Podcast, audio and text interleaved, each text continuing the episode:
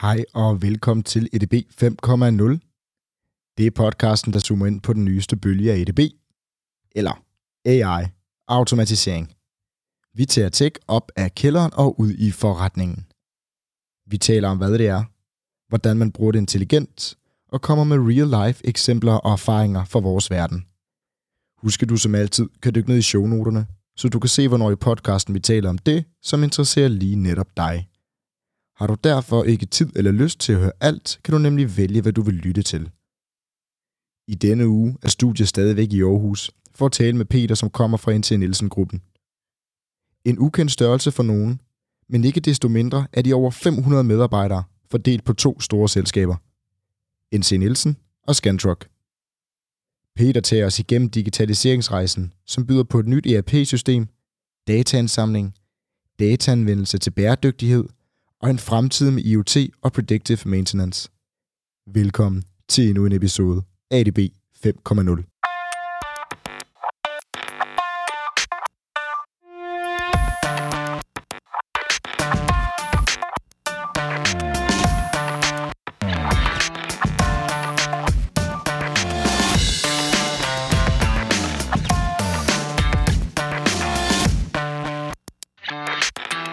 Hej Peter. Hej Mathias. Velkommen til. Tak. Og velkommen til dig også, Rasmus, som medvært. Tusind tak. Det er jo øh, debutdag for, ja, ja, sjovt nok for dig, Peter, som, som gæst, men også øh, for dig som medvært, Rasmus. Ja. Det var jo den, den nordjyske travhest til de af jer, som, som hørte vores overleveringsepisode, så øh, vi, har, øh, vi har en spændende, spændende dag og episode foran os.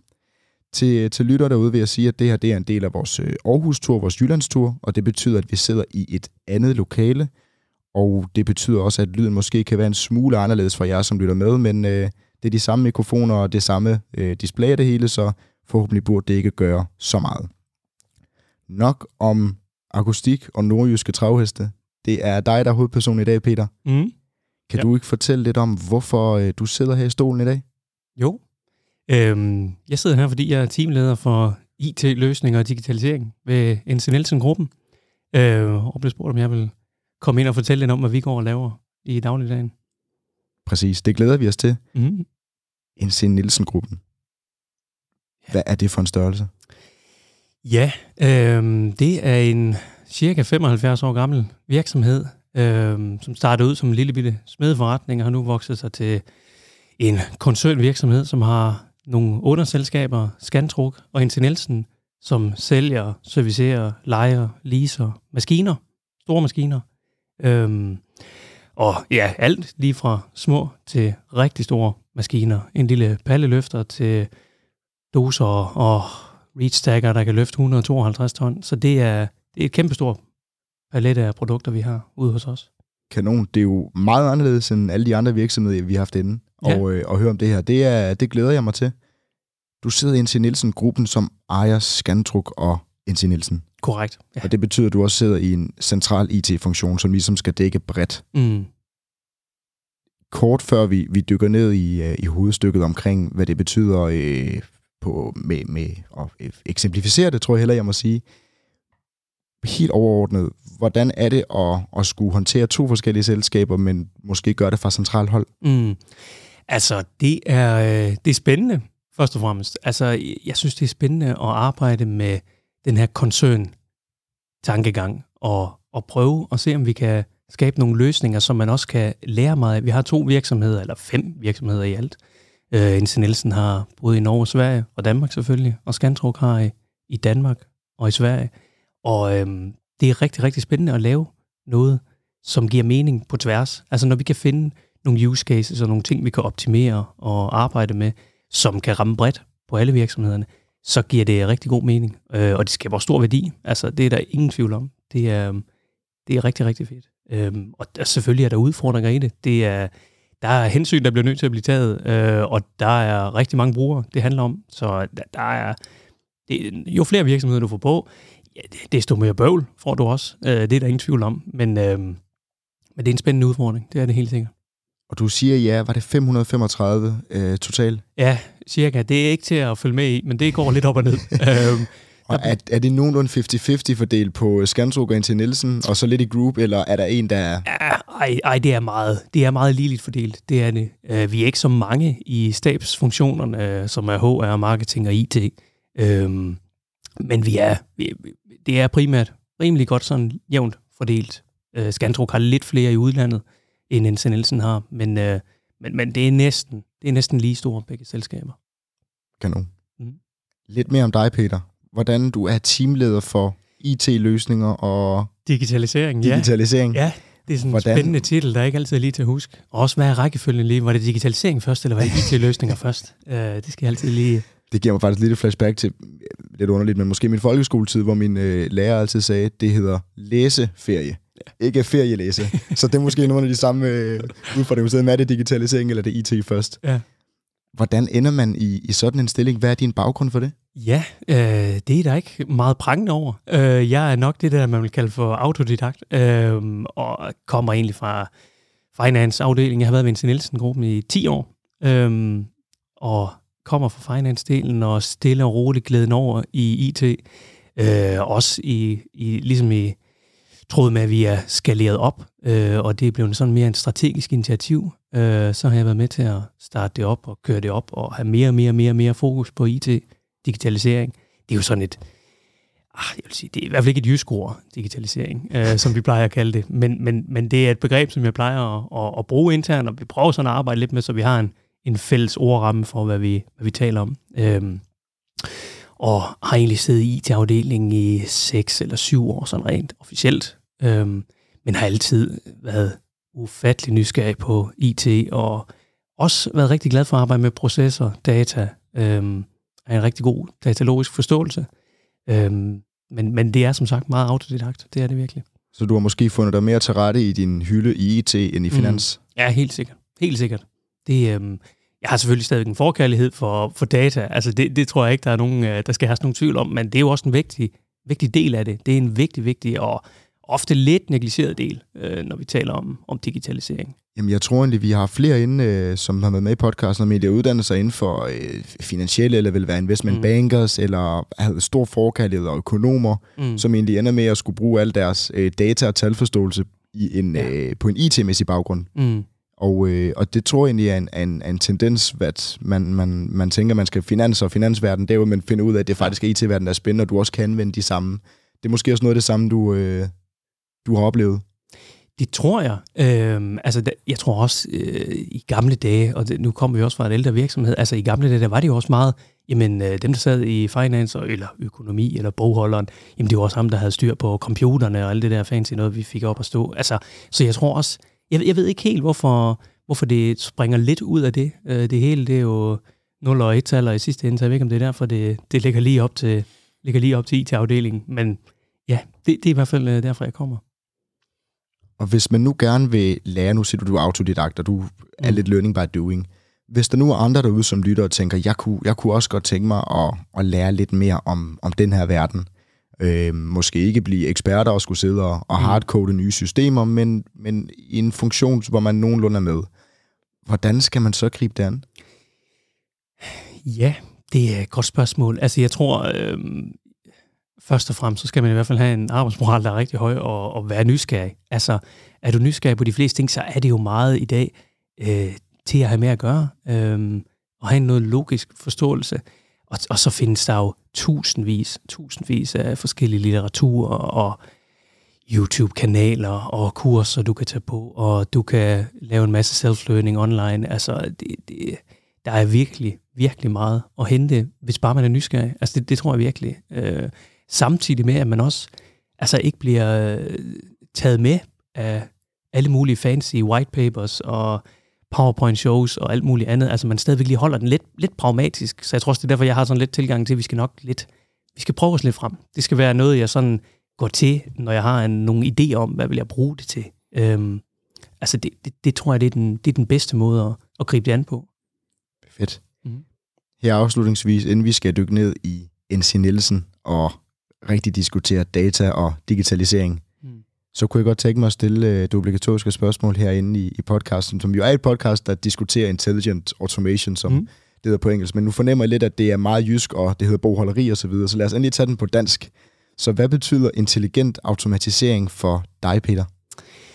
Ja, øh, jeg kan godt lide, når jeg skal forklare noget, og så nogle gange bruge lidt nogle metaforer omkring det. Øh, og så er der en anden ting, jeg også rigtig godt kan lide, og det er lavkage. Og jeg tror, for mig, så er intelligent automatisering, i hvert fald den intelligente del af det, det er lidt flødeskum på lavkagen. Altså, øhm, jeg tror, det er vigtigt, og det er noget det, jeg har meget fokus på. Hvis du har en lavkagebund, så er det dine stamdata, og det er dine systemer, og det er måden, du har sat det op på, og så har vi lidt noget fyldt derinde imellem, der hedder processer, og det er vigtigt at have styr på dine processer. Og når du har styr på hele det fundament, og har fuldstændig styr på det, jamen så kan du begynde at lægge en masse flødeskum ovenpå. Øhm, og jeg, jeg tror, det er der, vi starter, og det er nogle gange, det bliver lidt svært, fordi det kan være svært at have forståelse for, hvorfor er det, vi er nødt til at have styr på backenden, hvorfor er det, vi er nødt til at have styr på stamdataene, og have styr på, at vi, vi har grebet det an på den rigtige måde, så vi ikke skaber et eller andet flot lavkage-topping, som så ender med at brænde sammen, eller har en masse support eller fejl og alt muligt andet, fordi at vi har ikke lige gjort forarbejdet grundigt nok. Så jeg tror, automatisering, det kan vi gøre på mange forskellige måder. Der er jo vildt mange øh, begreber, øh, man kan bruge, om det er RPA, eller hvad det er for noget AI, øh, man putter ovenpå. Men jeg tror, i sidste ende, så handler det meget om, hvis det skal være intelligent, så skal du have styr på backenden. Du skal have styr på lavkagen og fyldet og indholdet, inden du begynder at smukkesere det med alt det lækre, som der kommer ovenpå. Nå, Peter. Lad os, øh, lad os prøve at starte med det hele i forhold mm. til, øh, vi havde en snak inden i dag, hvor du øh, nævnte meget omkring, at I var sådan startet fra ingenting til at have fokus på digitalisering. Kunne du prøve bare lige at, at tage, tage os på den rejse?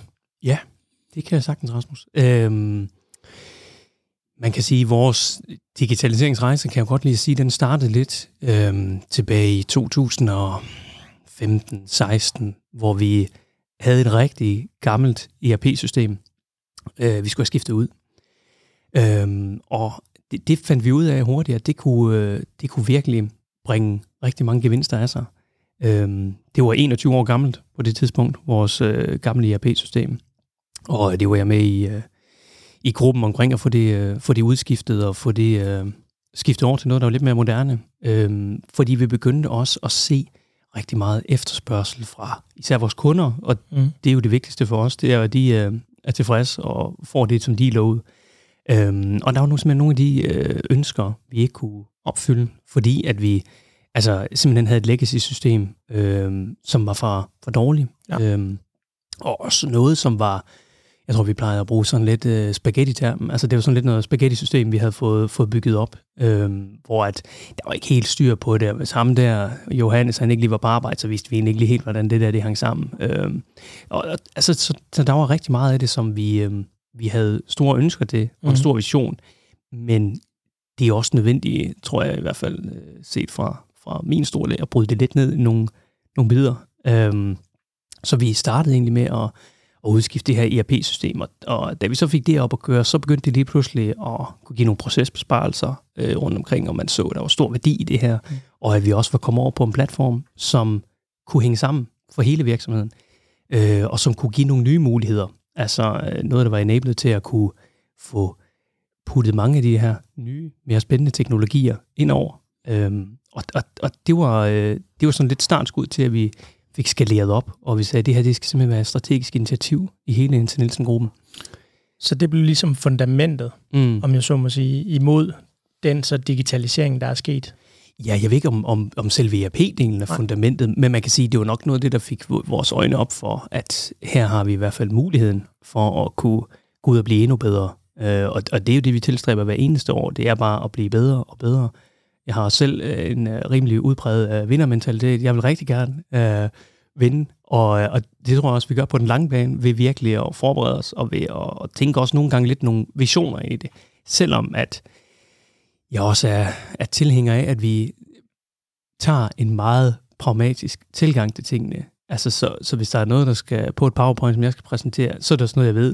Det skal ikke bare være nogle farvede future-billeder, som uh, der er ingen af os, der har nogen som helst idé om, hvordan kommer vi derhen, men at vi, vi tager og finder ud af, hvad er vejen derhen til, og så måske mere har fokus på det, og så tænker, det finder vi nok ud af, når vi kommer derhen ad. Øhm, det lyder at, utrolig procesfokuseret. Øh, mm. Er Er det korrekt? Vi er meget procesfokuseret, det er vi helt sikkert, øh, og jeg tror, at man kan sige, nøglen til meget af den succes, som vi har i vores øh, IT, det er også, at vi har stor fokus på vores processer, altså rundt omkring i forretningen. Vi har nogle store selskaber, men vi har alligevel også et rigtig godt hold, som har rigtig godt kendskab til de her processer, selvom man sidder som en IT-medarbejder. Øh, så ved vi næsten, hvordan det hele det foregår, øh, og plejer også at være dem, som folk de spørger til, hvis der er nogle tvivlsspørgsmål om. Der er ingen tvivl om, at ansvaret for processerne, og de bliver udført osv., det ligger selvfølgelig ude i, i de enkelte afdelinger, men øh, fra vores IT-side, så har vi rigtig, rigtig, rigtig godt styr på det, og det tror jeg også, det gør, at vi er en rigtig god sparringspartner omkring, jamen når vi taler procesoptimering, det kan du jo også bare være procesoptimeringskonsulent, øh, og der er virksomheder, som arbejder udelukkende med det, og der kan man sige, der er vi lidt i en, en kombo-situation her, hvor vi har både fokus på IT, digitalisering, hvordan kan vi bruge IT'en smart i forhold til vores processer, øh, men det er meget procesorienteret. Og hvad så i forhold til hele datasiden? Fordi med processer at styr på sine processer, det er mm. jo også at styr på sine data, ja. som, hvordan den florerer rundt. Mm. Øh, kunne du prøve at komme lidt nærmere ind på, hvordan I håndterer dataene, også i forhold til den gruppestruktur, I jo har imellem ja. to selskaber? Ja. Altså, jeg, jeg tror også, det her, hvor, hvor man ligesom kan tale ind i, at det her ERP-skifte nok også var startskud til det, fordi jeg er helt enig i, at, at data, det er noget af det vigtigste. Øh, og i vores gamle systemer, jamen det var ikke øh, noget, der var så meget fokus på. Det var ikke sådan lige til at få nye stamdata records og få nye felter på, og få, få muliggjort, at man kunne, man kunne rent faktisk bruge de her data. Øh, jeg kan godt lide den der terminologi med data is king. Altså, det er, det er vigtigt at have fokus på det, og have styr på, at det er det, er det der hele øh, grundstenen i, at vores virksomhed fungerer, øh, og at vores processer, de håndteres ordentligt. Øh, så jeg tror meget, at når vi taler stamdata, så vores, øh, vores rejse omkring det, det har også været rigtig meget på opsætningen, øh, og forstyr på, at vi prøver så vidt muligt at ensarte det. Øh, fordi når man er i den her koncernfunktion, jamen så handler det om, at vi skal prøve at ensarte, fordi så bliver det nemmere at automatisere i sidste ende, altså at putte flødeskum på lavkagen. Øhm, men selvfølgelig også stadigvæk have respekt for, at der er stor forskel på vores virksomheder. Altså der er nogle nøgleområder, hvor de er meget forskellige. Kundesegmenterne er meget forskellige. Øhm, og det, det skal der jo tages hånd om. Samtidig med, at man finder en de der gode fællesnævner for, hvor, øh, hvor giver det rigtig god mening at putte det ind. Det lyder som om, jeg har gjort jer gode overvejelser og, øh, med, med at skifte øh, ERP-systemer, ligesom samle data ind for begge virksomheder, for forskellige, øh, som arbejder med forskellige kundesegmenter. Mm. Øhm, det lyder dog også forholdsvis gnidningsfrit, når du fortæller om det her. Jeg forestiller mig, at der er udfordringer, når man med øh, to forskellige selskaber, der lyder til at være forholdsvis forskellige, mm. skal til at samle en masse data, og måske også skal bede dem om at arbejde på en øh, homogen måde, mm. hvor de før arbejdede på mere heterogene måder. Hvordan har det været? Altså, jeg, kan nok, jeg, jeg er nok mere tilhænger til, at vi kalder det for synergieffekt, end vi kalder det for, at vi skal arbejde øh, homogent. Altså fordi det er, øhm, for mig der er det vigtigt at sige, at vi, vi skal finde de der steder, hvor der er fællesnævner i det. Øh, og vi skal finde de steder, hvor at det giver mening, at vi hjælper hinanden, hvor vi, hvor vi er enige om, her har vi nogle fælles processer. Øhm, og så kan man sige, altså, derfor behøves alle opsætningerne og måden, vi arbejder med det på, behøves ikke at være fuldstændig en til en.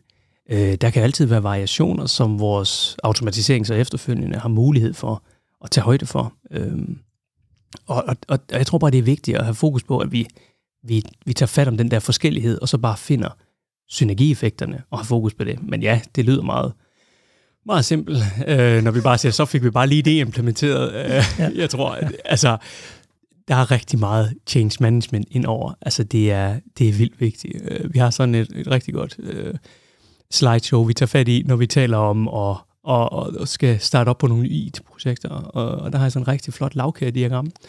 Hvor, øh, tilbage til lavkage. Tilbage ja, du, til lavkage. Jamen, jamen, det er jeg, det er jeg. Øh, altså, hvor at lavkagediagrammet viser det her med, jamen, når vi taler om IT-projekter, og det er, hvad end det handler om RPA, eller det handler om BI og rapportering, eller om det handler om ERP eller CRM, eller hvad det handler om, jamen, så er 20 procent af det, det er IT og teknologi og API og alle mulige andre øh, ting, altså stamdata, opsætning.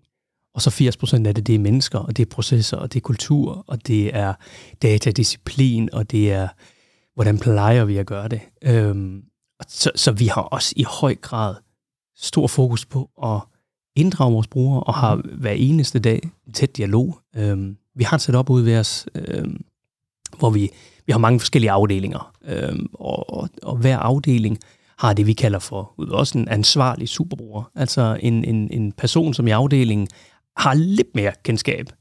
Uh, vi plejer også at kalde det på godt jysk en hovedpinskål. Altså ham, der får hovedpine, hvis nu det ikke virker. Uh, og, og, og, og, og, og de her personer her, dem har vi tæt samarbejde med i IT. Fordi selvom vi har et, et setup, hvor at vi ved rigtig meget, så er der også nogle ting, hvor vi ved simpelthen ikke ned i detaljen. Og nogle gange så skal man bare ned i detaljen for at finde ud af, jamen, hvorfor er det egentlig, at vi bliver nødt til at gøre sådan her. Øhm, så vi har meget sparring med dem, og rigtig meget øh, arbejde sammen med dem, og de hjælper os også meget i den her change management-proces. Øh, hjælper med uddannelse, træning, test. Øhm, så, så, så det er en vigtig, vigtig spiller for os. Det er det virkelig. Øh, især når virksomheden har den størrelse, den har. Altså, så, så kan du ikke bare fra, fra IT-side af komme ud og så øh, diktere noget. Altså, der bliver vi også lidt, lidt en, en, en fremmed spiller nogle gange. Øhm. Så i forhold til, når du siger data, datadisciplin, mm. så er det meget den datadisciplin, som jeg hørte, der kommer igennem superbrugerne ud til forretningen. Eller hvordan øh, sker den, det samspil? Ja, øh, det gør det også. Mm. Altså, det, det er klart, øh, vi forsøger jo så vidt muligt at, at opsætte tingene så videre, at, at, at, at, at datadisciplinen den bliver, den bliver virkelig øh, ophøjet, og at den bliver overholdt. Øh, Øh, vi går meget ud af at bruge procedurer. Altså det lyder lidt kedeligt, checklister og sådan noget der, men, men, men det ser jeg en stor værdi i. Øh, vi kan det alle sammen på ryggraden, når, øh, når man har siddet med det i et stykke tid, men der er jo også nogle ting, hvor, hvor du skal sætte noget stamdata op, og hvor du skal arbejde med noget data, som du ikke gør hver eneste dag, og så kan det være lidt svært at huske. Øh, så helt lavpraktisk, så går vi meget op i det. Øh, men, men det er meget, det er meget igennem de her superbrugere, de er virkelig en øh, nøglespiller for os, øh, og de er, de er med til os og tage det med videre ud i deres forretning, og også komme til os og sige, jamen hvor er det, det ikke fungerer? Altså, øh, komme med de nye idéer, komme med, hvad det er, der er problematisk. Øh, det er, altså, vi elsker at lytte på problemer. Jeg plejer at sige, jeg kan godt lide at få det lidt skæld ud. Altså, øh, det, det, er, det, er, det er rart, hvis bare vi gør det på en god måde. Så, så, så er det jo også med til at gøre os opmærksom på, og, og vi tager det lidt som en gave at sige, jamen den her proces, eller det her data, det kan vi simpelthen ikke få til at, at fungere i forretningen. Øhm, og så kan vi hjælpe dem med det. Så, så, så jeg tror, det er meget igennem de her, de her nøglepersoner. Det er en, det er en vigtig, vigtig, vigtig del af det. Fornemt. Øhm, med det fundament ligesom lagt, og, og i forhold til jeres superbruger setup, og, og i forhold til jeres organisering og et udskiftning af EP-system, skulle vi prøve, jeg ved, I har en, øh, en ret stor del af udkørende montører. Mm som, øh, som egentlig har rigtig meget data, og jeg synes, det er sindssygt interessant den vej igennem. Kunne du bare lige prøve at i tale øh, hele den, den del af jeres forretning, og hvad det er for nogle data, der bliver genereret fra den forretning? Ja, øhm, det kan jeg sagtens. Vi har, altså det kører op og ned, vi har, øh, vi har lige omkring 150-160 udkørende montører i Danmark, Norge, Sverige. Øh, også nogle, der rejser langt væk. Øhm, så dem har vi rigtig mange af, og de er en altså virkelig en, en, en nøgledel af vores forretning. Altså service, det er så vigtigt for os, fordi en ting det er, at du kan sælge den produktet, og produktet virker egentlig. Det vil altid være sådan, at du har brug for en, en montør, både til at servicere, og vi har også nogle forskellige lovmæssige ting, vi skal overholde øh, på alle vores maskiner. Øhm, men det er vigtigt for os også at have vores montør lidt i tale sat, fordi de kører os rundt øh, ude i landet, øh, og er, er langt væk hjemmefra, hvis man kan sige det sådan. Øhm, og, og, og de genererer utrolig meget data og en vigtig del af forretningen, øh, så de er også en vigtig del, når vi taler digitalisering. Øhm, der, der skal ingen tvivl herske om, at, at at du bliver montør, så er det ikke, fordi du vil øh, sidde med en computer i hånden, selvom det næsten er umuligt i dag. Jeg skulle lige til at bryde ind, for jeg er barnebarn af to håndværkere på hver side. Mm. Og jeg vil sige, de er blevet håndværkere inden for hver deres fag, men fordi de elsker at arbejde med øh, teknik, Mm. Her i dit tilfælde maskiner, det kan være muretømmer, det kan være alt muligt andet. Ja. Og det er netop den opfattelse, jeg har. Og det kan sagtens være, at den er fordomsfuld, men lad os endelig høre mm. en, øh, en eksperts take på det her. Fordi for dem at se, var det ikke så vigtigt, hvad de lige fik skrevet ned eller taget afsted. Det var mere vigtigt, at det, de lavede, blev flot. Så hvordan har det været at skulle arbejde med folk, der måske har sat mere øh, ære i, at arbejdet blev leveret flot, og så komme fra en eller anden IT-afdeling, hvor, hvor man skal stå som en eller anden lektor Blom og sige, I skal altså huske at, at digitalisere som en del af det her. Ja. Hvordan, hvordan har det været? Ja, øh, altså jeg, jeg tror, vi gør det med en stor respekt for det arbejde der. Fordi altså, det er rigtig fint, at vi har nogle data og nogle ting, der skal udfyldes, og nogle ting, der skal overholdes osv., men i sidste ende, så det vigtigste er jo, at kundens produkt, det fungerer. Altså, det, det kommer vi jo ikke udenom. Øhm, og den skal helst fungere så hurtigt som overhovedet muligt. Har du en landmand, der står med og skal have fodret nogle køer, og han kan ikke uh, bruge hans maskiner til at, at hjælpe ham med det, jamen så er det vigtigere, at vi får styr på den maskine, og så kan vi samle op på det der bagefter. Altså, så, så jeg tror også, altså, vi har den der tilgang med, at, at vores kunder de køber et produkt for at få en ydelse. Og vente en ydelse, det er at løfte nogle paller, det er at løfte nogle container, det er at, at grave eller sortere en masse grus og jord. Øh, så er det vigtigt, at produktet det fungerer. Så det er også gjort med den respekt for, at vores montører, de udfører en, en, en vigtig rolle, og, øh, og det skal de også have tid til. Altså for har de ikke tid til det, jamen øh, så er det jo ligegyldigt. Så er det lige meget, om vi får samlet dobbelt så mange data op, hvis det er sådan, at alle vores kunder de bliver utilfredse over det. Så det er også gjort med en tankegang om, at vi skal gøre de her montørers hverdag nemmere. Øh, så vi skal finde de pains, de har. Øh, og, og, og, og, og, og selvfølgelig også, hvis vi kan, hjælpe kunden i sidste ende. Øhm, og det gør man jo selvfølgelig indirekte ved at optimere montørens hverdag, så han måske har mere øh, tid øhm, til at komme ud til kunderne, men at lave nogle løsninger, som, som taler ind i, i det, de gør, øh, og det, de arbejder med, det er utrolig vigtigt, og også fordi man, vi har jo et område øh, med et område at gøre, hvor man også i fremtiden taler predictive maintenance, og det er der også mange virksomheder, som jo allerede i dag gør meget brug af. Øhm, og der, der bliver montøren... Og bare lige for god ordens skyld, hvad ja. er predictive maintenance? Øh, det er jo kort sagt, hvornår går maskinen i stykker, eller udstyret, eller hvad det nu end er. Øhm, altså, det er jo alt efter, hvad man taler om, øh, at man måske kan lave en, en, en algoritme eller noget andet, som kan fremsige, hvornår regner vi med sådan cirka, at det her udstyr det går i stykker. Øhm, og så man kan planlægge ud for det, og vi kan kontakte kunden på forhånd og sige, vi kan se, nu har maskinen kørt så så meget, og vi har de her indikatorer og andre ting at sige, og nu regner vi med, at inden for det her tidsrum, så vil der måske opstå nogle problemer. Det gør der selvfølgelig aldrig med vores materiel, men uh, en gang imellem, en gang imellem gør der. øhm, men, men, men, men der arbejder man jo meget på at, at, at prøve at se, om man kan forudse det her, fordi det værste det er, når det har nedetid. Altså det, det er det vigtigste, og ja. det er en stor del af vores serviceorgan, det er også, at vi kan komme ud. Vi har altid vagtordninger, og der er jo nogen, altså klar 24 timer i døgnet. Øhm, så, vi, så vi skal også kunne komme ud og servicere de her kunder øh, hurtigt, så maskinerne de virker.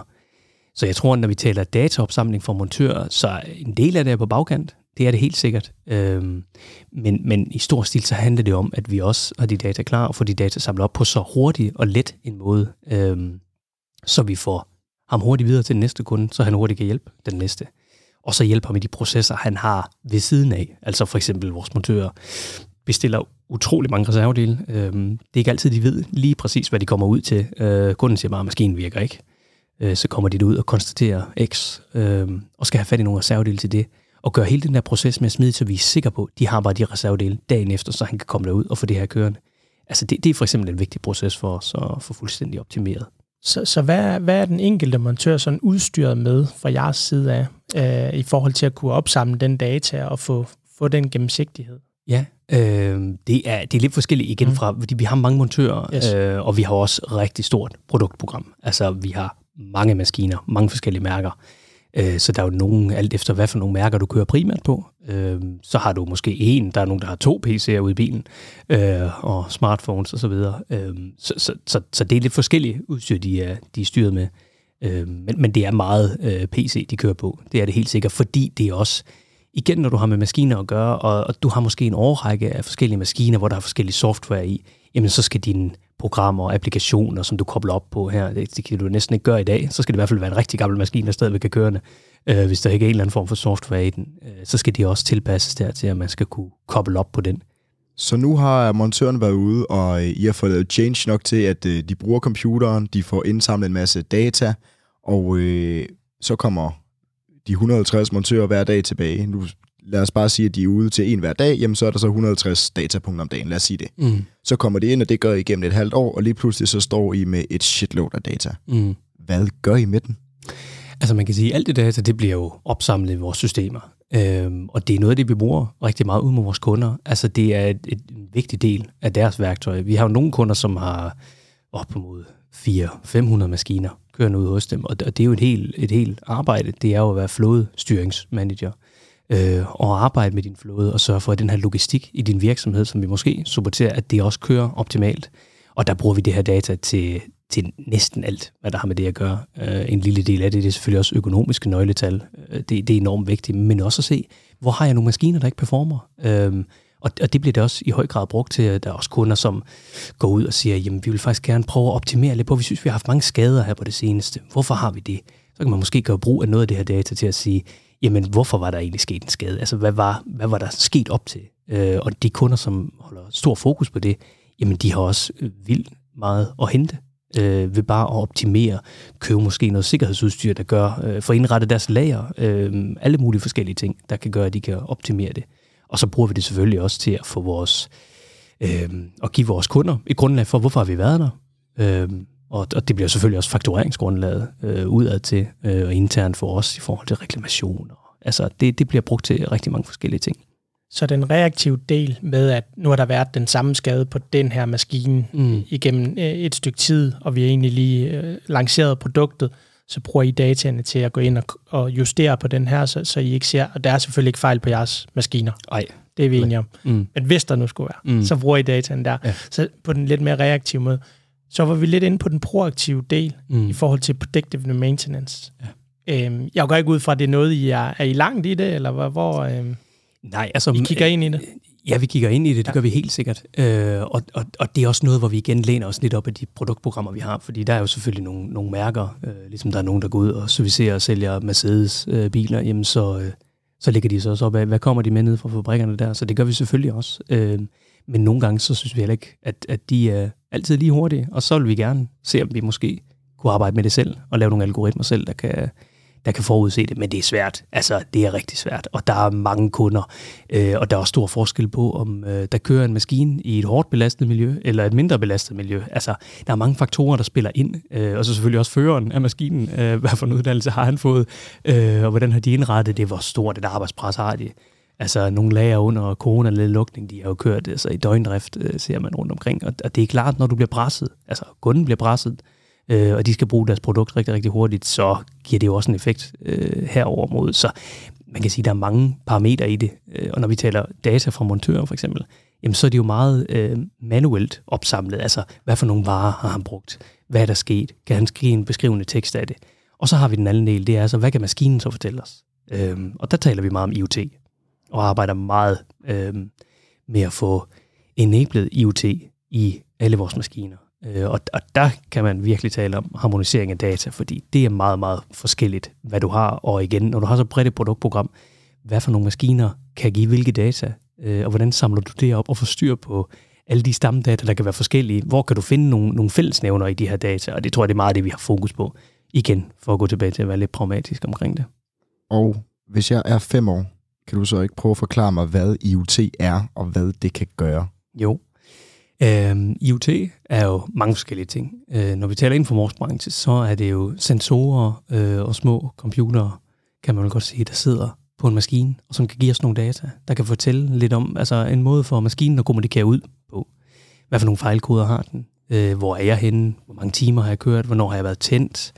Øh, hvor mange kilometer har jeg kørt? Øh, og så videre. Øh, så, så, så det er en måde, maskinen kan fortælle forskellige ting på. Og for eksempel også CO2-consumption.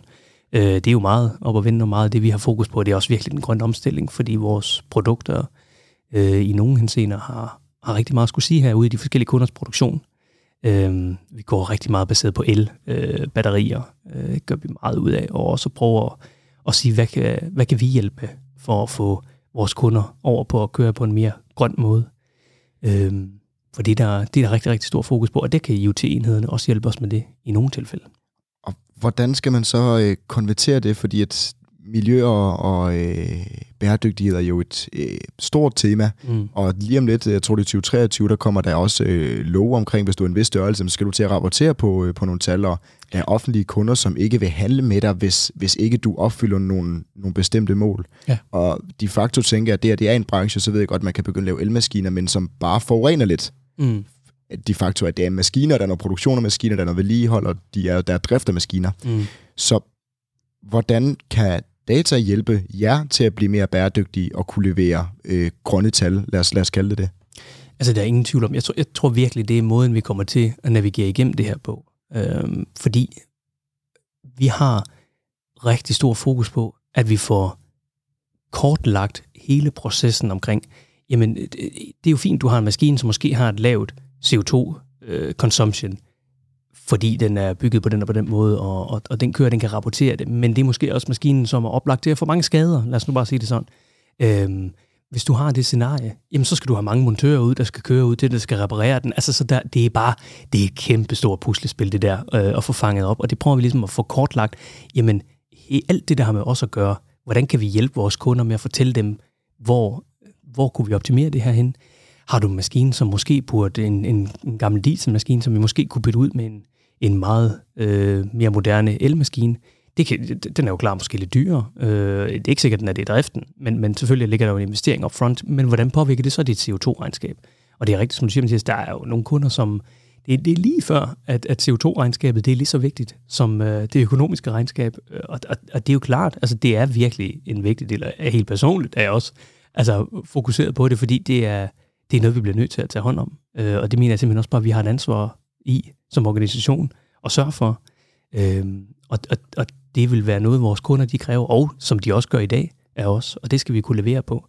Og der er IoT virkelig vejen til at kunne sige, hvordan ser det ud i virkeligheden? Altså fordi en ting det er, ligesom når vi går ind og shopper bil på det, hvor mange kilometer per liter kan den køre, det ved vi godt alle sammen, det er måske ikke lige det, der så bliver sandheden i virkeligheden. Jeg tanker lidt mere end det, øh, end det, de skrev på deres white paper, og det bliver vi også nødt til at forholde os til, øhm, fordi der er en stor, altså, øh, en stor faktor i at kunne bespare på det øh, for vores kunder. Så der foregår lige nu et kæmpe øh, arbejde i at opsamle en masse data, som du siger, og der er jo også, lad os kalde en værdikæde eller et puslespil i, hvor, hvor tit skal montøren ud? Køre den bil på diesel, eller køre den på el? Ja, ja. Øh, altså, alle mulige ting undervejs. Og er meningen så, at man til sidst skal kunne lave et puslespil eller et, øh, en oversigt, og så sige, at maskine A koster 10.000 kroner at købe, Mm. den forurener x antal. Maskine 2 koster 15.000, den forurener til gengæld mindre. Mm. Og på den måde så giver kunderne et overblik. Eller hvad er hele målet med det her? Altså målet, kan man sige, i sidste ende, det er netop at give dem det overblik. Altså, og også samtidig fortælle dem, altså bundærligt, hvordan går det med de maskiner? Altså det, det kan jo nogle gange føles måske lidt som en kritik, at så sige, jamen vi har en mand her, som har, øh, lad os sige, øh, fem store doser, du kører med, og han har fem maskinfører, der kører i dem. Øh, og, og vi kan se ham, den ene af dem her, det er simpelthen mærkeligt. Det er præcis samme modeller. Det er præcis samme miljø, de kører i. Men lige den her maskine her, den forurener godt nok noget mere end alle de andre. Det bliver vi simpelthen nødt til at hjælpe dig med at optimere, og, og det, er der, nu, altså det tager kunderne imod med kysshånd, fordi det skal vi, og det er det, vi har en forpligtelse til, det er også at sige, vi bliver nødt til at hjælpe vores kunder med at blive mere fokuseret på det her, og, og, og, og det er de også. Kunderne er virkelig fokuseret på, på den grønne omstilling. Øh, det er der ingen tvivl om, og heldigvis Ja. Altså, men, men, men det er noget, hvor vi skal bruge de her data til at være, at, at være lidt forud. Det, er- det er jo ikke predictive maintenance, men så kan man sige, at det er måske mere uh, predictive emission, øh, og, og, og have fokus på det. Og, og det er et stort puslespil, det er det virkelig. Også især fordi vi har mange, altså det, det, mange af vores maskiner holder i rigtig mange år. Øhm, og, og, og det er, ja, vi kører meget med sådan nogle premium brands, altså det, det gør vi helt sikkert. Øhm, og, og, og så kommer der også udfordringen jo også, jamen hvis du har en maskine, som egentlig kører tilfredsstillende, og den har kørt i enormt mange år, hvordan monterer du så den her IoT-enhed, der skal kunne fortælle det her øh, emission counter på den? Altså det, det, kan være svært. Det kan være rigtig svært. Peter, hvordan balancerer I så? øh, Du har tidligere sagt til mig, vi skal tage den på jysk. Mm. Det skal være simpelt, og det skal være pragmatisk. Hvordan øh, bibeholder I simpelheden i, at I NC Nielsen-gruppen sælger maskiner? Det har I gjort i mange, mange år, Mm. og har stor succes med det. Men nu er det lige pludselig nogle andre parametre, en grøn omstilling, der kommer ind, som kræver ret meget af jer. Mm. Også i forhold til nogle supplerende produkter. I forhold til, altså I sælger maskinen, men, men derudover forventer kunderne faktisk også at, at give den yderligere data. Altså I giver dem nogle rapporter eller noget andet, der ligesom viser, hvordan I kan hjælpe jeres kunder med den grønne omstilling. Ja. Hvordan bibeholder du simpelheden i alt det her? Jamen, jeg tror, det er... Altså, det er også noget af det, der er svært. Ja. Det, det vil jeg slet ikke lægge øh, skjul på. Nu lyder det, som om det hele det er bare super let. Altså, det, det er det jo virkelig ikke. Øh, og jeg tror også, simpelheden er der i hvert fald ikke i vores IT-afdeling. Lad mig sige det sådan.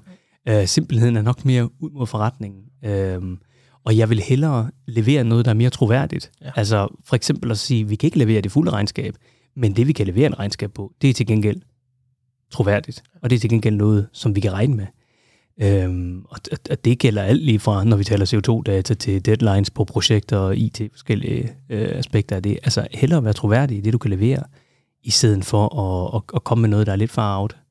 Øhm, så der tror jeg også, og, og det, går, det er svært det der, fordi øh, vi skal også være de bedste. Det er der slet ingen tvivl om. Altså, vi skal også vinde det her.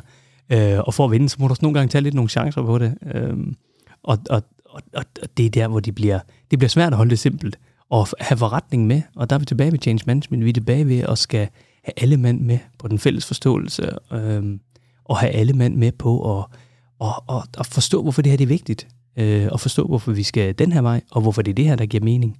Øh, for det kan jo sagtens være, at der kommer en, ja, hvad skal man sige, et, et parameter ind, der hedder, at vi skal registrere noget mere stamdata. Det bliver tungere for nogle brugere, fordi nu har vi hele det her CO2-emissions. Jamen, så skal vi have, have fokus på at forklare dem og vise dem, hvorfor er det det her, det giver mening. Øh, og så synes jeg, det bliver pragmatisk. Mm. Øh, så kan man godt være, at der er noget, der er noget svært algoritme bagved, og der er en masse teknik og integration og alt muligt andet for at få det hele til at spille sammen. Altså fra at du har en maskine, der kører ud i en grusgrav med en IoT-enhed, til det er kommet ind, og det bliver harmoniseret igennem os og ud til kunden, øh, og, og han bliver præsenteret for det, han jo gerne vil have i, i, i sidste ende. Det er ikke simpelt, altså det er det ikke, men det skal være simpelt for ham. Det skal være simpelt, det produkt, der kommer ud, og det skal være til at forstå, og det skal være troværdigt. Altså det, det tror jeg, det er det vigtigste at sige. Peter, inden vi skal til at tale øh, fremtid og hvad I ser ind i, så kunne jeg godt tænke mig at tale lidt governance med dig. Ja. Nu er der 150-60 udkørende montører. Der er noget IoT i CNI, som skal ind med en masse data. Der kommer en masse forskellige... Øh, I bliver fået med en masse data fra en masse forskellige enheder. Hvordan sørger man for at holde styr på al den data, og sørge for, at der er et eller andet rammeværk eller framework nu, nu tager vi ind på godt user, lad os kalde det et, et, et rammeværk, mm. øhm, for at, at man sørger for, at, at det er i orden, fordi du siger, at I gerne vil levere kvalitet og troværdighed. Øhm, og så dur det altså ikke, at man glemmer 50 montørers data et eller andet sted i, i et Excel-ark, øh, for at ja, overdrive lidt. Mm. Jamen, jeg forstår godt, hvad du mener. Øh, og, og, og jeg tror, det handler meget om processerne, Mathias. Altså, det handler meget om at have styr på processerne. Hvordan skal vi få det ind? Altså, hvis der er noget af vores montørsdata, der lå ude i Excel-ark, så vil jeg i hvert fald, som jeg plejer at sige, få røde knopper på, på kroppen. Altså, fordi det skal vi have fuldstændig styr på. Øh, og det skal ind de rette steder, og, og, og der er nogle gange, man skal rende det igennem, og vi har nogle menneskelige hænder, der sidder og arbejder med det. Øh, det er en vigtig del af det, at de også får rettet op på de fejl, der nogle gange er. Øh, vi er også storforbrugere øh, lad mig sige det sådan, af, af, af kontroller. Altså ikke forstået på den måde, at der går en øh, chakbajs bagved og, øh, og holder øje med folk, men at kontrollere dataene og sikre, at vi også har nogle rapporter, der automatisk fortæller os, hvor har vi nogle divergenser henne. Øh, og det, det er også en del af vores øh, IT-team, det er også at levere de her kontrolrapporter og levere både nogle nøgletal, der også viser os, hvor det er rigtigt, hvor det er forkert hen, øh, og har vi styr på det. Og som du siger, vi, øh, har vi fået alt data med? Har vi fået lukket alle ordre? Hænger der et eller andet et eller andet sted i et system? Har vi nogle integrationsproblemer, eller hvad kunne det være? Øhm, så jeg tror, det er meget, det ligger meget op til, at vi skal have styr på vores proces, og har vi styr på processerne, jamen så kan vi også lave det der lækre flødeskum oven på lavkagen, der hedder, at vi får lavet noget automatisering af kontrol, og den ryger hen til lige præcis Jytte, som skal håndtere det her, hvis der er fejl i nogle steder. Yes, Peter, nu skal vi til at kigge lidt fremad. Mm-hmm. Øhm, du har nævnt noget omkring predictive maintenance og IoT. Er der andre ting, I, øh, I kigger ind i, i NT Nielsen-gruppen? Ja, øh, det er der helt sikkert. Øhm, og, og man kan sige, indtil videre har vi ikke været dem, der har kommet bullerne med de mest øh, sindssyge AI-løsninger. Øh, I hvert fald ikke i det her program her. Øh, og jeg, jeg tror helt sikkert, det, eller jeg ved, det er helt sikkert noget af det, der ligger i vores fremtid. Øh, men igen, jeg er også lidt på nogle punkter tilbageholden. øh, og også af den overbevisning, at jeg vil gerne se et øh, PUC, og jeg vil gerne se, det giver mening for os. Altså jeg er slet ikke i tvivl om teknologien, øh, og den vej frem, det kommer vi til at alle sammen blive påvirket af. Altså alle virksomheder i fremtiden kommer til at have en eller anden art af det. Jeg tror også, vi bliver, vi bliver eksponeret for det på en måde, som vi ikke engang selv helt er klar over. Altså det ligger bare latent i nogle af løsningerne. Øhm, men, men, men RPA og Power Apps og generelt at lave lidt mindre microservices og mindre løsninger, øh, det er noget, jeg, er, jeg har en særlig forkærlighed for. Øh, jeg er ikke altid den, der... Øh, og det kan nogle gange være lidt forbudt at sige, jeg er ikke så vild med standardløsninger. Øh, jeg synes altid, man går på kompromis med noget. Øh, og hver gang der har været nogen, der skulle sælge et eller andet til mig, og de siger, jamen så har vi sådan en øh, standard, og så, så, så korter den ligesom der for mig. det, øh, jeg, jeg er helt med på, hvor fordelene og hvor ulemperne er henne. Men man skal også være, man, man skal også passe på, at man går på kompromis med for meget. Øh, og jeg tror for os især, så sådan noget som RPA, det, det har vi allerede kørende ude hos os, øh, og har fået lagt noget af flødeskummen på lavkagen der. Øh, vi er slet ikke færdige nu. Det er vi virkelig ikke, og der er nogle kæmpe potentialer. Øh, men det hele det hænger også sammen med, at du skal igen, som jeg sagde før, have de her stamdata på plads. Du skal sikre dig, at processerne er ordentlige. Det dur ikke, at øh, jamen, så skal vi gøre sådan her, og jamen, hvordan finder vi ud af det? Ja, det, ja, det, det ved Jytte egentlig mest om. Øh, det tror jeg, hun har styr på, hvordan vi differentierer det, og det er der ikke sådan helt fast regelsæt om. Og, ej, så stopper den der. Altså, vi bliver nødt til at også at sikre, fordi det, det, det er slet ikke for at sige, at vi er, vi er fuldstændig øh, perfekte øh, på de parameter. Det er bare noget, vi har fokus på. Øh, så nogle gange, når vi kører noget, noget RPA igennem, jamen, så er det også vigtigt for os at kigge ind i processerne, og samtidig måske ændre lidt på processerne. Øh, og heller ikke være bange for at tale ind i, at man måske gør nogle ting lidt tungere i starten, fordi så kan RPA-processen tage over bagefter, og så har du måske bare mere en fejlsikret løsning. Øh, så, så, så det er helt klart en del af, af vores fremtid. Det, øh, det er det. Og i forhold til, til RPA, hvor, hvor har I ligesom, altså noget af det, som, som, som jeg hører rigtig meget derude, det er jo, at, uh, hvor skal vi starte hen? Er I, er I startet med de interne øh, processer, eller med de kundevendte processer, eller hvor, hvor har I startet henne? Det er lidt en blanding. Primært, primært de, øh, de interne processer, ja. men også i, i, hvad skal man sige, på supply chain-delen, altså i vores produktion, og, og noget, som måske har været en udfordring for produktionen at håndtere, hvis der er nogen, der har nogle specifikke kundeønsker. Det har vi faktisk fået løst igennem øh, nogle af vores øh, RPA-robotter, vi har lavet. Øh, men, men, men det er primært de interne processer. Det er det helt sikkert. Øh, det er, jeg tror, det er der, det er lettest at starte. Ja. Altså, det, det er der ingen tvivl om. Øh, også fordi, vi har stor respekt for vores kunder. Ja. Altså, det er også træls for dem at blive forstyrret af noget, eller være i en testfase, eller noget i den stil. Altså, så, så, så det er også øh, forstået på den måde, at, at det er nemmere at have med de interne ressourcer at gøre, end det er nok at tage den helt eksternt. Øhm, men, men, men der ligger potentiale i begge steder. Det gør det helt sikkert, og vi kan også godt mærke, at vi bliver klogere på det. Altså, og, og det er noget af det, jeg prøver at, at sige til mit hold altid. Det er også, at vi bliver nødt til nogle gange bare at... Vi kan ikke tænke os til det hele. Vi kan ikke snakke os til det hele, eller analysere os til det hele. Vi bliver også nogle gange nødt til bare at prøve. Mm. Og så, øh, når vi kommer lidt længere frem, jamen, så kan vi se lidt længere, og så kan vi se noget endnu mere fedt, der er derude i fremtiden. Så det er også meget... Lad os nu bare komme i gang. Lad os nu bare prøve ja. noget af det. Ja. Øh, vi kan se det her, det skal nok, det skal nok give en gevinst, og så lade være med at være bange for at, at fejle i det. Altså, øh, ja. det, det kommer vi alle sammen til, og det tror jeg ikke, man skal være så bange for. Altså, øh, det, det, det, øh, vi, ellers kommer vi ingen vej. Så jeg, så jeg hører i forhold til det, du, du startede ud med at sige, at I er ikke dem, der sådan springer over den nye teknologi, altså som de første, men I er sådan lige bagefter, og, og tager, tager bestik af den nye teknologi, der kommer ind, og, og de forskellige måder, I kan, I kan tage den ind i jeres forretning på. Mm. Om der, der er ingen tvivl om, at altså, i branchemæssigt, hvis vi ser i forhold til vores konkollegaer i branchen, jamen, altså, så er vi rimelig langt fremme. Okay, øh, altså, det, det, det er der ingen tvivl om, men hvis man, altså, og sådan er det selvfølgelig, der er nogle startups rundt omkring, og nogle teknologivirksomheder, San Francisco og alt muligt de har jo fuldt implementeret deres AI-løsninger og har automatiseret det hele, altså, så jeg gider heller ikke at sammenligne mig med dem, altså fordi, jeg tror også, igen, vi bliver nødt til at se, hvor er det, det her det kan give værdi for vores forretning, og så har respekt for mig siger, her giver det simpelthen ikke værdi, eller det er for tung en proces at sikre, at de data, der skal være tilgængelige for, at det her det kan lykkes, at de også er der. Altså, det kan simpelthen give os mere værdi at fokusere på et eller andet kundeevent eller en anden ting. Altså, jeg tror, der er vi mere... Jeg er i hvert fald mere over den boldgade, at jeg vil se, at det giver værdi. Og så kan jeg nogle gange være lidt forudindtaget om, hvad der kan give værdi og hvad der ikke kan. Men, men, men det, skal, det skal give værdi i vores virksomhed. Øh, og, og, og det arbejder vi ekstremt meget på. Så hvor, hvor, hvor er I på vej hen, Peter? Hvis vi sidder her igen og optager et uh, podcasten uh, om igen om, uh, mm. om et par år, hvor, hvor langt er I kommet på den her rejse? Det er et spændende spørgsmål. Uh, altså, jeg håber i hvert fald, at vi har vundet. Det er det, jeg, øh, jeg har min intention om. Uh, jeg tror ikke, der er nogen tvivl om, så er vi kommet meget længere, end vi er nu. Uh, og vi har meget mere styr på vores data, og mange flere robotter kørende har taget meget mere bestik af vores IoT, og også forhåbentlig nogle af de nye teknologier. Altså, det er gået stærkt de seneste år. Uh, det er det virkelig. Uh, og jeg skal også nogle gange lige knibe mig selv lidt i armen, fordi jeg kigger også primært bare fremad. Øh, og, og der er virkelig rykket noget, og det har også øh, kostet blod, sved og tårer, og mange arbejdstimer og mange aftener, øh, og komme her til, hvor vi er i dag. Øh, og, og, og det tror jeg nogle gange, vi er for hurtige til at, at se henover. Altså, øh, så, så, så det skal vi også huske at, at klappe os selv på skulderen for, hvor vi er nået til. Øh, fordi det har ikke været let, og der er mange mennesker, der har skulle gennem mange forandringer for det. Øh, og og, og det, øh, det er hårdt. Det er det helt sikkert.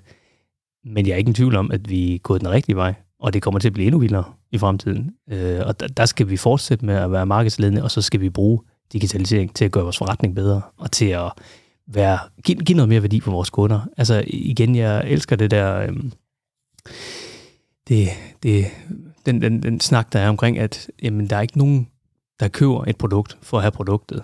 De køber det for det ydelse, eller den ting, som den giver.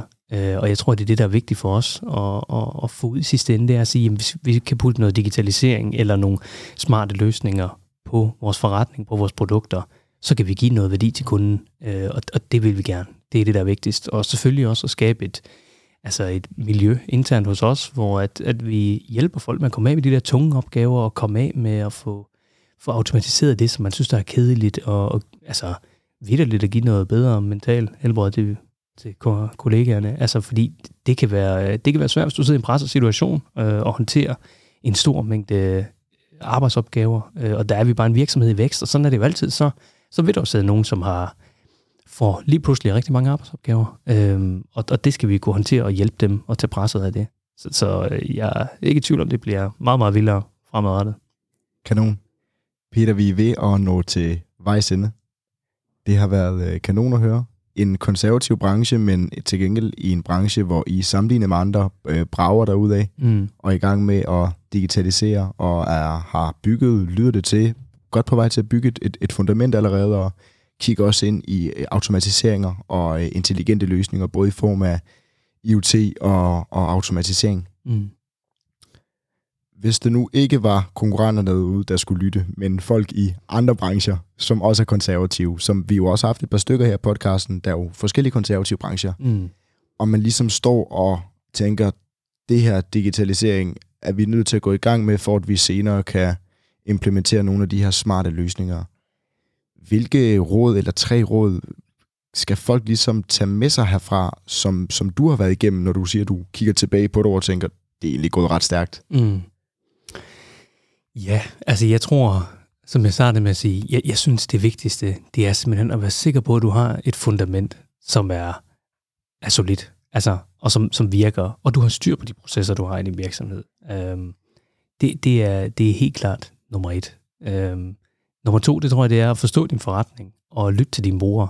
Altså, vi kan lave så mange analyser og processer og procesanalyser og alt muligt andet fine PowerPoint og slideshows, men altså, jeg tror, det er vigtigt at have noget dialog med dine brugere, øh, fordi de kan give dig en vinkel, som du ikke kan læse dig frem til, og som du ikke kan, du ikke kan se ud af din egen forsnævrede tankegang. Øh, så, så, så det tror jeg, der er, der er nummer to, helt klart. Det er at tage forretning med. Og nummer tre, jamen det er at få, få sat i gang. Og så lad være med at være bange for at fejle. Øh, altså, så længe du, du lader være med at, at, at, at tænke, at vi skal investere milliarder i at lave den her kæmpe AI-løsning, og den skal kunne alle de her 700 forskellige ting, men du prøver at tage altså, elefanten lidt i nogle bidder, og lave noget, du synes, der er fedt, altså noget, der er sjovt, og skabe et godt miljø omkring det, så, så tror jeg, at du kan, du kan komme rigtig, rigtig langt. Lad være med at banke hinanden oven i hovedet for at fejle. Altså, det er, det, det ser man alt for meget af, og skænderier og alt muligt andet. Altså, det, det er, det er vigtigt, at, at vi fejler, fordi det er også bare det, vi lærer af. Det er der ingen tvivl om. Peter, tusind tak, fordi du ville kigge forbi vores Aarhus-studie. Tak. tak, Peter. Det var en fornøjelse. Ja, det har det i hvert fald. Tak, fordi jeg må komme. Selv tak.